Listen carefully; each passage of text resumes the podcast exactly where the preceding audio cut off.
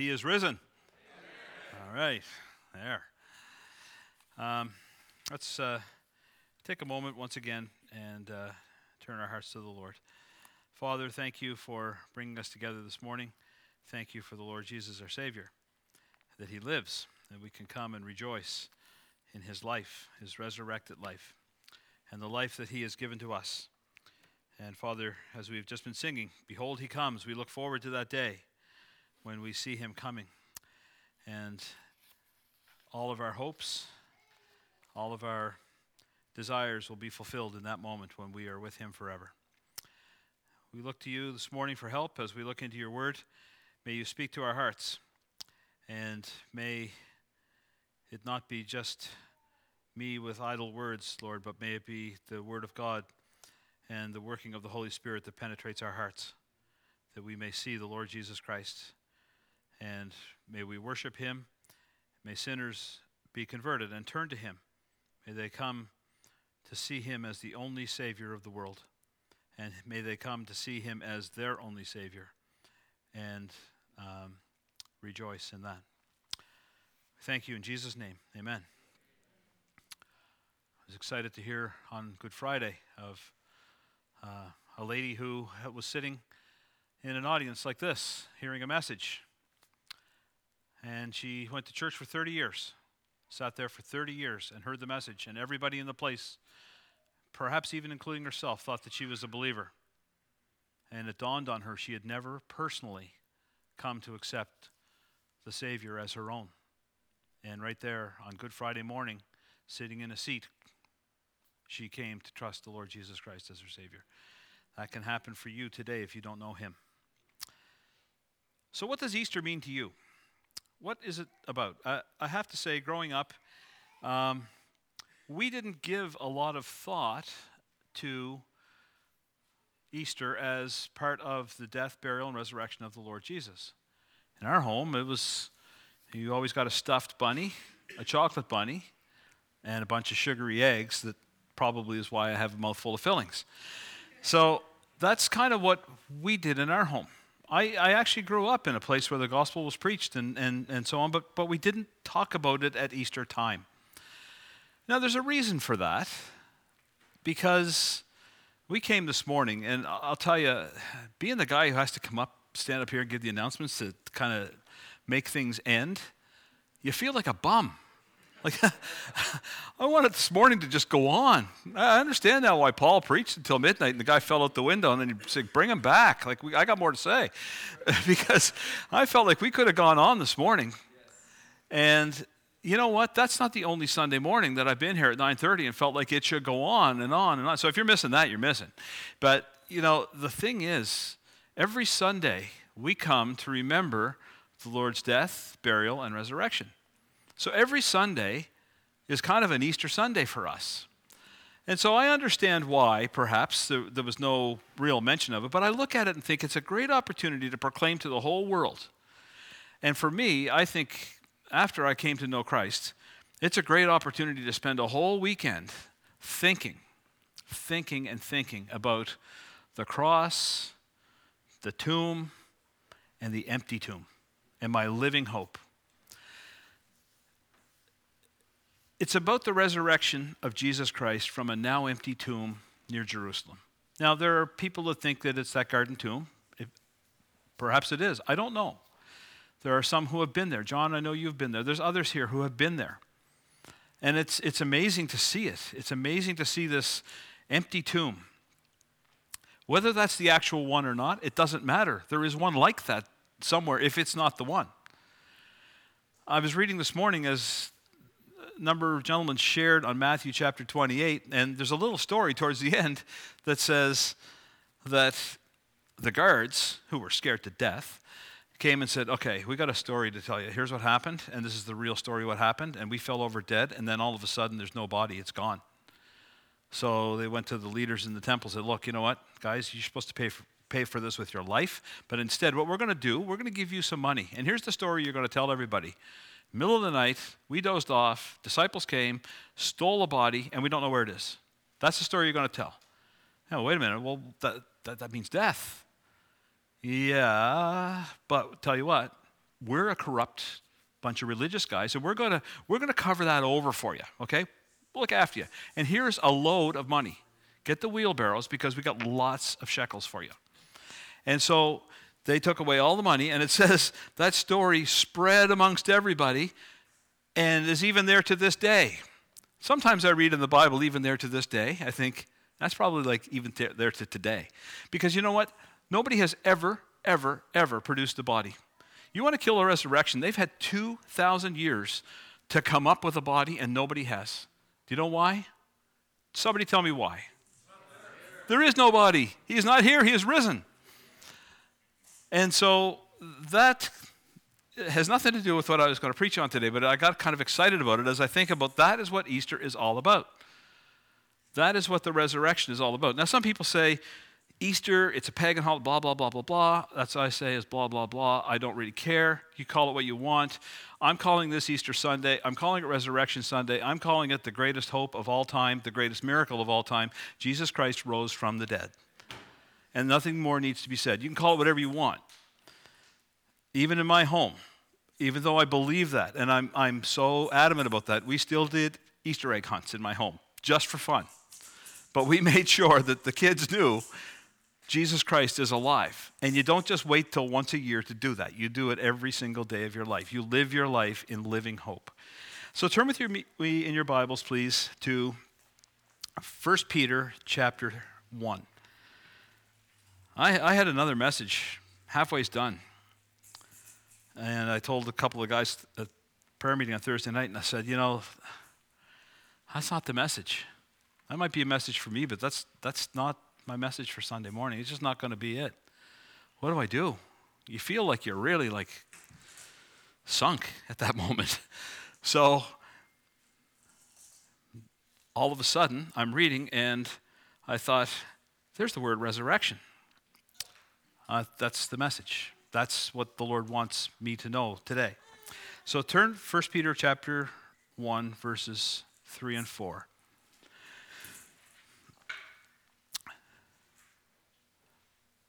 Just a short passage, 2 verses. Blessed be, this is from the New American Standard, blessed be the God and Father of our Lord Jesus Christ, who according to his great mercy has caused us to be born again to a living hope through the resurrection of Jesus Christ from the dead, to obtain an inheritance which is imperishable, undefiled, and will not fade away, reserved in heaven for you. You know, out of that, I looked and I thought, there are 4 words. There are 4 words that are coming out of this that struck me about the resurrection. It brings us 4 things. I could get more, I suppose, but here are the 4 that hit me. And the other message actually was perfect because it had 3 points. This one has 4. So, but it brings mercy. The resurrection brings mercy. It brings life. It brings hope. And it assures us of heaven. And I highlight it in that verse where those words are found. Mercy, born again, which is life, living hope, and reserved in heaven. So, first of all, the resurrection brings mercy. Blessed be the God and Father of our Lord Jesus Christ, who according to his great mercy. You know, every generation since the fall of man in the Garden of Eden, when man first sinned, has paid the price for their sin. And what is that price? Romans 6, verse 23. It says, the wages of sin is death. The wages of sin is death. I have looked, and even with a few people who perhaps haven't died, Enoch, Elijah, it's very, very rare other than that, so there's a couple people. But other than that, even if you mix them in, the death rate is 100%. 100% of people die. You are destined for a spot in the ground. That's what's going to happen to everybody. 107 people a minute, 153,400 a day, 56 million people a year around this world die. Sir Walter Scott said, come he slow or come he fast, it is but death who comes at last. Death will come to every single person. It's endless. It's uninterrupted. It's a cruel cycle of life and death. It just keeps going and going and going. Ecclesiastes chapter 1, verses 2 to 4, it says, vanity of vanities. This is Solomon, the wisest man supposedly who ever lived. Vanity of vanities, says the preacher. Vanity of vanities. All is vanity. What advantage does a man have in all his work which he does under the sun? That's on this earth. A generation goes and a generation comes, but the earth remains forever. So behind you is another generation. You know, I was really struck when I went down to Cape Breton. My aunts moved into kind of a care facility, and they had to, the thing is, when they go in, you're allowed to take a suitcase. That's pretty much it. They really feel it was a blessing. They were allowed to take their reading lamp and their chair. That's an exceptional thing that they were able to do that. So everything else they've ever owned and accumulated over 90 years, has been donated, taken away in my car, taken away in somebody else's car, is gone somewhere else. And they're still living. But when they go, they will leave the chair and the lamp and the suitcase behind. And Solomon is saying that man has paid greatly because of sin. They die. They leave everything behind. And then another generation comes. And you know the funny I got to be careful because I'm online here. But my aunt was saying, hey, would you like this? And I'm thinking, not really. There's a lot of things I said, yeah, I'd love to have that. A lot of things I was really thankful for. But there's some things that just have meaning. And I know I've got junk in my house. I've got a rock collection, okay? Who else has a rock collection? Stick your hand up. Okay, one other person. Okay, so you know what? I'll change my will. So I'm thinking, the day I'm gone, who's going to want those rocks? Who cares? Nobody knows where they came from. Nobody cares. Precious to me, worth nothing to the next generation. And that's the endless cycle of life. But you see, here's the... let's not get ahead of ourselves. So one famous actor, I won't say his name, but he said, we are here to ruin ourselves, to break our hearts, to love all the wrong people, and then to die. Wow. How hopeful. Isn't that great? Because you know what? You might as well exit now if that's what life is all about. You know, no wonder people say, I dread the day I was born. Because if that's the way you look at life, if that's the way it is to you, there is no hope. Life is full of just cruelty, death, that cycle. Life is merciless. But here's the thing, and this is my first point. The resurrection brings mercy to us. While life is cruel, while life might seem senseless, the resurrection is merciful. First of all, it shows that there is a God who wants to break that endless cycle. God wants to interrupt your life and my life and break that cycle. Rather than let the cycle go on and on and on, he interrupted it with the resurrection. 1 Corinthians chapter 15, read this morning, verse 21. You see, just as death came into the world as through one man, Adam, now the resurrection from the dead has begun through another man, Christ. That's from the NLT. Peter called God's mercy abundant. And this was from his own personal experience. You know, Peter is an interesting character because this is all recorded in all of the Gospels. Was I supposed to change? No, I wasn't. Okay. So in all of the Gospels, Peter, it's recorded his denial. First he says, you know what, Lord? I will die with you. There's no way I'm going to ever deny you. Okay, a few hours later. I don't know. Really? I told you, man, I don't know him. And then the third time, I won't say what he said, but get away from me. I never knew. I don't know him. I'm not with him. 3 times. Do you ever wonder why it's recorded in John? John's writing it. That's probably why I want to let everybody know he's a faster runner. But when they came to the tomb, it says that the first disciple ran on ahead and he got there first. Do you think Peter was anxious to see a risen Lord at that point in time after he had just said, I didn't know him? Peter had denied him. He's probably going to the tomb and goes, okay, what am I going to say? Okay, I'm sorry. I denied you. I know you were right. That's what I'll say. You were right. You were right. I'm sure Peter was just kind of sauntering to the tomb. But you know, when he got there, he saw the tomb was empty. Imagine the guilt and the burden and all of this stuff that happened in Peter's life as he kind of walked towards that tomb. And then there's a story that's a little further on, and it's in John chapter 21, verse 7. And here's Peter. He says, okay, he's gone. He's dead. Life is over. I'm going back to fishing. I'm going back to the boat. And he's out there in the boat, and he looks on the shore, and he says, it's the Lord. Puts on his best clothes and jumps in the water and swims to shore to see him. He's so excited because you know why? He knew the one who's standing on the shore is filled with mercy, has abundant mercy for him. No longer is he the guilty Peter. He's the forgiven Peter. God's mercy is great. He had, at that point in time, Jesus said, gave him three chances to affirm his love for him. And then he says, feed my sheep, feed my lambs.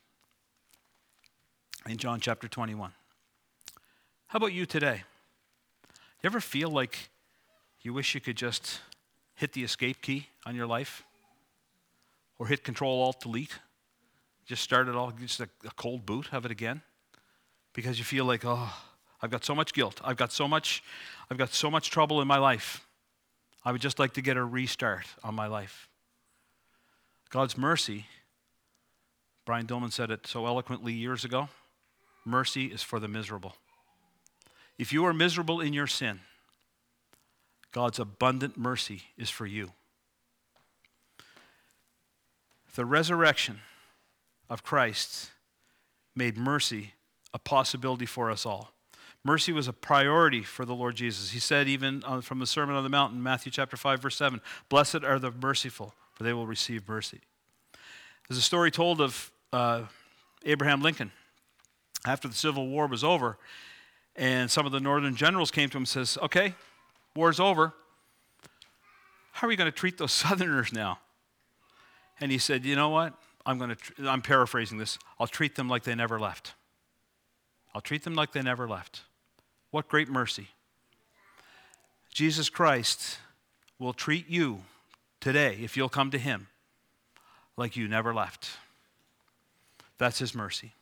The second thing that the resurrection brings, it brings us life. Now, I've not ever quoted from Eugene Peterson's The Message before, and this is probably the only time I will.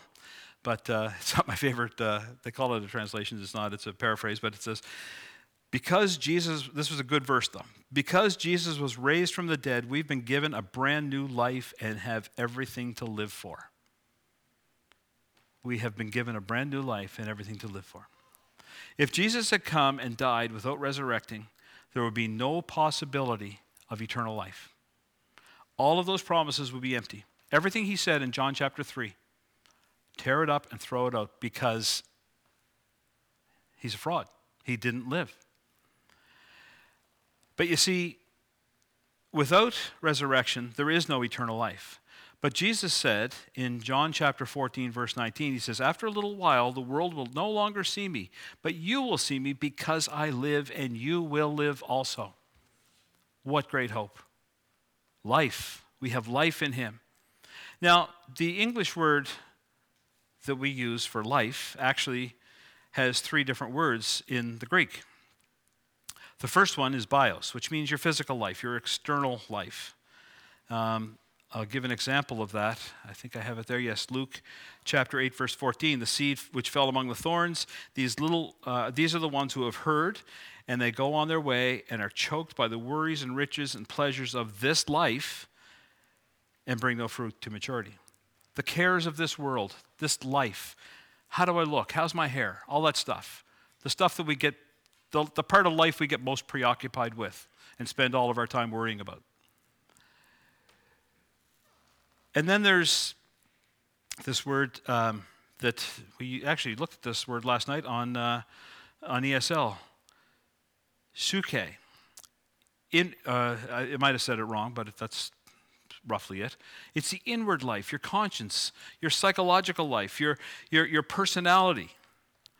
Jesus said in Matthew chapter 10, verse 39, he who has found his life will lose it, and he who has lost his life for my sake we'll also find it. That's also in Mark and Luke, and in the story of the rich man who decided he was going to tear down his barns and build greater. You remember that story in Luke chapter 12? He had an abundant crop. And it says, he said to his soul, "Soul, you have laid up much for yourself." Well, the word for soul there is the same as this word here for life. It's the same word. To his inner person, soul, you're good. You're good. But God said something different. This night, your soul will be required of you. I'm taking it back from you. We had much discussion on that in the study last night, because the Chinese people who were looking at this did not understand that it meant death. But once you say this is you have to, it'll be required, taken back from you. So that's the other one. And the other one, the most common word is zoe. I said it wrong, but anyway, means age, abiding life. It's a term for eternal, everlasting life. John chapter 3, verse 16. "For God so loved the world that he gave his only begotten Son, that whoever believes in him should not perish, but have everlasting life." That is that little word, okay? It is everlasting life, spiritual life. It doesn't just mean quantity, it's the quality of life that lasts forever. John chapter 10, verse 10, Jesus says, "The thief comes only to steal and destroy. I came that they may have life," the same word, "and have it abundantly," abundant life. Not just a quantity of long life forever, but a quality of life, an abundant life. Life to the full. Technically, every person who is born is an eternal being. You have an eternal soul that will never die. But the question is, where? Where will your soul be when you die? That's the greatest question you could face. You have an eternal life, as it were. But will it be eternal life with God, or will it be eternal separation from God because you've never come to God? But when a person is born again, as Peter says in 1 Peter chapter 1, that through the resurrection we are born again. When you are born again, you are given a new life. Life begins for you. You know, actually, it affects all three kinds of life. Your physical life, your decaying body. If David Spidell is on there, he's probably typing amen right now, because you know what the thing is? My decaying and declining body, I'm getting a new body for heaven. A new body. The promise to every believer is a new body. The psychological life, you have peace of mind. There's a peace of mind that comes in knowing Jesus Christ. There's a peace of mind knowing you have peace with God. And then your spiritual life, your life in Christ, you have the Holy Spirit dwelling in you. And your future and eternity are secure. You know, if you think in life of the good old days, that your best days have been behind you, in all likelihood, you're still dead in darkness and in sin. But if you are a believer, you look and you say, "My best days are ahead of me. They are ahead of me." No matter what happens, I have an interview tomorrow. If I get the job, is that the greatest day? No, not at all. If I get a letter in the mail that some uncle that I didn't know left me $1 bazillion, is that my best day? Not at all. My best day is ahead of me when I am with Jesus Christ forever. That's my best day. That is life. That's eternal life. You see, we find out a lot about eternal life. We find out a lot about born again when we read in John chapter 3, verse 16. This man, Nicodemus, comes and speaks to the Lord Jesus. And Jesus says to him, "Look, you know what? In John chapter 3, verse 3, you need to be born from above, born of God." That is what real life is. It means that you are enlivened, you're transformed from the inside out. You know, the thing is, I could do 100 interviews and fail them all. And then I can go over to Moore's and say, "Hey, I've been trying to get a job. I did 100 interviews. I failed them all. Can you give me a new suit?" "All right, here's a new suit." And I get the new suit and I put it on. And I still go into the interview bumbling, fumbling, using the wrong words and saying everything else. Am I going to get the job? No. That's what religion does. Religion is, you know what, I feel guilty all the time with all of this stuff. if I just clean myself up, if I just change the way I look, if I just change, if I don't cuss anymore, if I don't do this anymore, if I'm nicer to my neighbor, then I'll be okay. No. The transformation that comes from being born again is inside. It's from the inside out that we are changed. Your outside will change, but it's changed from the inside. If anybody has a suit to lend me for noon tomorrow, I'd like it. You see, only Jesus Christ can do that. Only He can make that change from the inside. You can't change your inside. You can't change your heart. Only God can do that. And you need the new birth. Thirdly, and I'll move along here, it brings hope. Easter is a celebration of hope. One of the things I like about this time of the year, I get out, I walk on the trails, and stuff is coming back to life. I can hear birds singing. It's getting warmer. Well, sort of. It was getting warmer. And you know, it's one of those times of year. It's kind of hopeful. Oh, that long winter's behind me. I'm hopeful. The weather's going to get better. I'm going to enjoy the summer coming up and so on and so on. If there's anything this world needs, it's hope. Let's look back on the past year. A year ago, we did not have an Easter Sunday service here. Anyway, spoke from home. First time ever, probably on an iPhone, speaking to a congregation. We had the Lord's Supper for the first time on Zoom. Boy, didn't that seem hopeless? I'm sorry, but it was great we were able to do that, but we needed hope. And think of, ever since then, the world has hoped for a vaccination. The world has hoped COVID would go away. They've hoped this and they've hoped that. But you know what? That's not the answer to any of this. Man needs hope, like real, sure hope. If you go out and get a vaccination tomorrow, it might work, or it might not. I'll probably get it, one of them, and probably say, hope it works. But that's wishful hoping. We need a sure hope.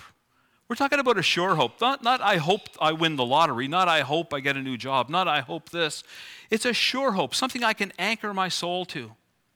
And that's what Peter is speaking of here. Man can live for 40 days, one writer says, 40 days without food, 3 days without water, 8 minutes without air, but only 1 second without hope. Man cannot live without hope. We need hope.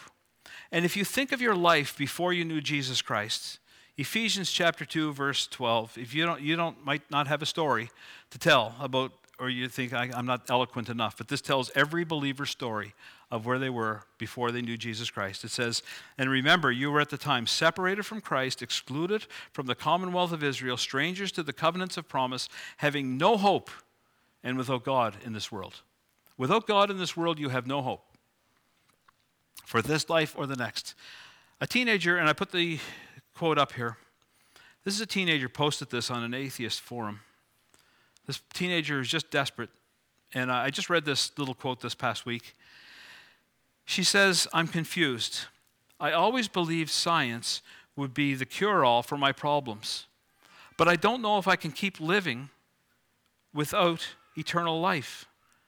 I guess I'll have to find a way myself to make it through this meaningless existence. I just wish I knew of someone who could show me the path to eternal life. If science can't provide the answers, then who or what can? Doesn't it seem like a higher power that gives our life purpose? Well, science says that there isn't, so I guess there isn't. And I'll tell you, wouldn't you love to sit down with that person? Have 5 minutes? Give her a tract. Give her a tract. Absolutely, John, amen. You know, but that's the way many of the people that we speak to on the streets have lived their life. That's what, they have no hope. And it doesn't matter if you're living on the streets or you're living in a mansion. If you don't know Jesus Christ, you have no hope in this world. That's what the scriptures teach. Before Jesus came, Peter was a fisherman. Now, people think it's really cool to be a fisherman. You see bumper stickers, I'd rather be fishing. Well, I've been off work for a while. I'd rather be working right now. So, but you know, people go around with this bumper sticker, "I'd rather be fishing." Do they really know what they wish for? Have they ever been to Yarmouth and talked to someone like Ashton Spinney and asked him, "So what do you do for a living?" "I fish." "Oh yeah, it must be nice." Yeah, we start in November and we go out into the Gulf of Maine with freezing spray on our faces all day. And there's not enough Noxzema in the world to kill the sun and windburn that we've got. But anyway, that's what we do. So Peter was doing this on the Sea of Galilee. And then one day, Jesus says, "Hey, come here, follow me. You're going to fish men." Peter left it all, walked away from it all. Didn't even put it on Kijiji or Marketplace. He just walked away from it all and followed Jesus. And so here he is. His life was monotonous. It was boring. And he says, "Okay, this is exciting." 3 years he's walking with this guy. And then all of a sudden, 3 years into it, he's at that hill and sees, wait a minute, the man that I've put all my eggs in, the basket I've put all my eggs in, has just breathed his last. He's dead. My hope, it's gone. What do I do? Jesus rose from the dead, and one of the first things he did, he walked along the road. It's a wonderful story recorded in Luke 24. And he's walking along the road with these two dudes. And he says, "Hey, what's going on?" And they said, "What's going on? Haven't you heard? Where you been?" "What do you mean?" "About Jesus, the Nazarene. What about him?" Come on. Like, we had hoped. It says right there, we had hoped he would be the one who would come and deliver us. We had hoped. Everybody was looking for hope. But you see, when Peter came and he walked into that tomb and he looked, his hope was realized. It's empty. He's alive. I remember he said he was going to be alive. And he is, praise God. I now have living hope. And that's what he wrote about in 1 Peter chapter 1. I have a living hope. When Jesus rose from the dead, it's like hope went off scale for everybody. The resurrection meant that all of the promises that Jesus made were now true. You know, if he didn't rise from the dead, his promises meant nothing. But when he rose from the dead, every promise of God that Jesus Christ made meant everything. And they should mean everything to you. When you read the scriptures and you read the promises of God, because he is alive, those promises are for you. They are true. If he can rise from the dead, he can do all of those other things that he has promised. Finally, the resurrection assures us of heaven. Now, I stole a little bit of clip art there from a friend of ours. Peter Ramsey is the guy who has this website called Heaven for Sure. I like that. I like the name he's got on it. I've seen bumper stickers over in PEI with Heaven for Sure on the bumper sticker. I like that idea. I am sure of heaven. I've spoken to people and they say, "I hope I get to heaven." I mean, a lot of people are thinking that. Oh, we have hope if we die, that, you know, the weight, the scales, and all of that stuff. I'd rather have heaven for sure. In fact, Peter says, you've got a reservation. Don't you like when you go to a restaurant, if you've ever done this, and you walk in and they're standing at a desk like this? "Hello, do you have a reservation?" "Yes, I do. McDonald." "I have a million McDonald's on the list." David. "Oh, come this way. Oh, it's so nice and friendly and warm. Oh, how are you? How was your day?" I have a reservation. Peter says, I have a reservation in heaven. There's no coming up and getting stumped by three questions by St. Peter at some fictitious gate. I walk right on in. I've got a reservation. I'm there. You see, that's what the resurrection has done for us. The word heaven appears 142 times in the Gospels. Jesus does speak more of hell, but he does speak an awful lot of heaven. He speaks of the kingdom of heaven, your reward in heaven. When you pray, say, "Our Father in heaven," joy that is in heaven over sinners repenting, a sign from heaven. And he said, heaven is God's throne. Heaven became really real to the disciples and to Peter when they saw Jesus Christ in Luke chapter 24, verses 50, 51, and in Acts chapter 1, they saw Jesus Christ ascend up into heaven. Heaven opened, he went up. They realized that is where we're going. He is coming back and we are going there. How else do you account for their lives? You see, first of all of them, with the exception of John, they tried their best, but they all died a martyr's death. Renounce him and we will let you go. If not, we are going to kill you. I'm going to die. I'd rather die. He's risen. I've seen him alive. I'm going to heaven. I have heaven for sure. What are you going to do? You're going to open the door to heaven and let me in? Thank you very much, is the way they looked at it. It wasn't like, okay, I got to weigh this up. No, they knew, and heaven was real. And for every believer, heaven is real. You see, that is our great hope. That is our great hope, the hope of heaven. 1 Corinthians, it was read this morning, 1 Corinthians chapter 15, verse 19. If we have hoped in Christ in this life only, we are of all men to be most pitiful, or most pitied, or most miserable, it says in the King James. You see, that's what's wrong with the prosperity gospel. The prosperity gospel says, hey, you know what, trust Jesus Christ and look at all you're going to get today here in this life. Who cares? Trust Jesus Christ and you have the sure hope and promise of heaven. If we have hoped in Christ in this life only, we are among, of all men, most pitied.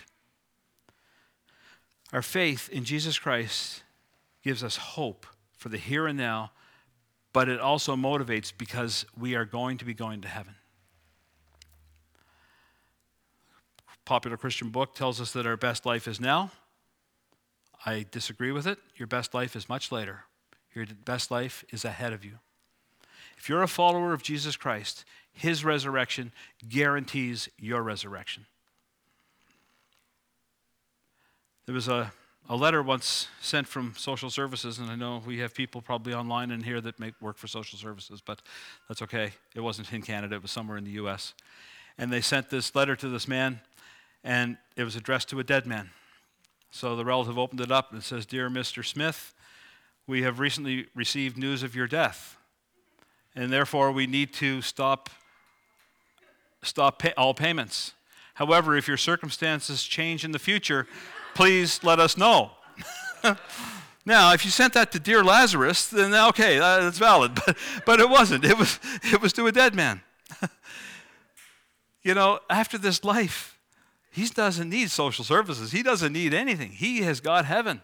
He has got Jesus Christ forever. As I close, the resurrection shows mercy. If the greatest enemy, death, has been defeated, then you've got nothing to fear. Death is merely a shadow. If the resurrection gives you life and shares the life of Jesus Christ with you, then you need to really live. You have everything to live for. You've got nothing to lose in this life. And share that life with others. Share the hope of that life with others. If the resurrection gives you great hope, then face life with a confident optimism for the future. You have nothing to regret. You have hope. And if the resurrection assures you of heaven, be assured your best days are ahead. The best is yet to come. Now here's the thing. If you don't have any of those things, if you say, well, I hear what you're saying, but for me, I've never taken that in. Just like that lady did on Friday morning. This is for you. Jesus Christ did not just rise for Peter. He did not just rise to put on a show for anybody else. He rose from the dead for you. Romans chapter 4, verse 25. He was delivered up or put on the cross because of our transgressions. But he was raised for our justification. Jesus rose from the dead so that you can have life, abundant life, eternal life, life in him and life in heaven forever. Let's pray. Father, thank you this morning that we can know the Lord Jesus Christ. He is more than just a wishful hope. He is a living hope. He has given us life. He has shown us your mercy. He has assured us of heaven. Lord, if there's anybody here or anybody online or somebody who will watch this later and they don't know him, may they put their full trust in him. Lord, we praise you this morning that he is alive, and we rejoice in that. In his precious name, amen. I'd like to sing in closing.